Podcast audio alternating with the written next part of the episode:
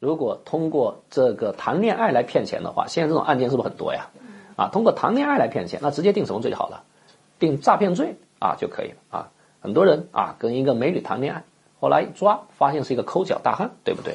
啊，那真的是啊这种案件啊太多了啊。那前段时间啊，我曾经啊还做过一期节目啊，那我今年好像做过好多好多期节目，全都是跟诈骗有关啊啊，我感到非常的悲伤啊，我自己还经常成为诈骗的被害人啊。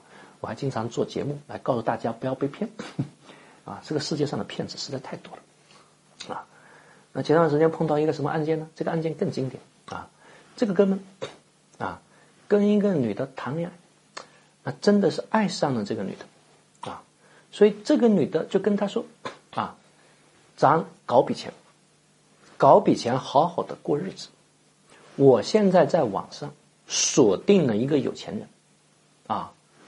我把他骗过来，你就把他给绑了，把他给抢了。所以那个男的呢，也跟这女的啊，就这个女的又勾引这个男的，理解我的意思没有？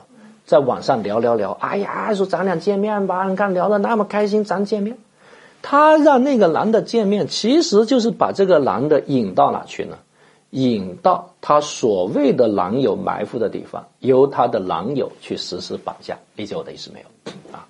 好，这个男的把这个被害人绑了之后啊，最后被抓了。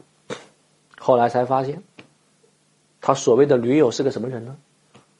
是个男的，是个抠脚大汉。也这个女的骗了几个人？啊不，这不是个女的啊 啊，这个男的骗了两个人啊啊，骗了一个男的，又骗了一个被害人，对吧？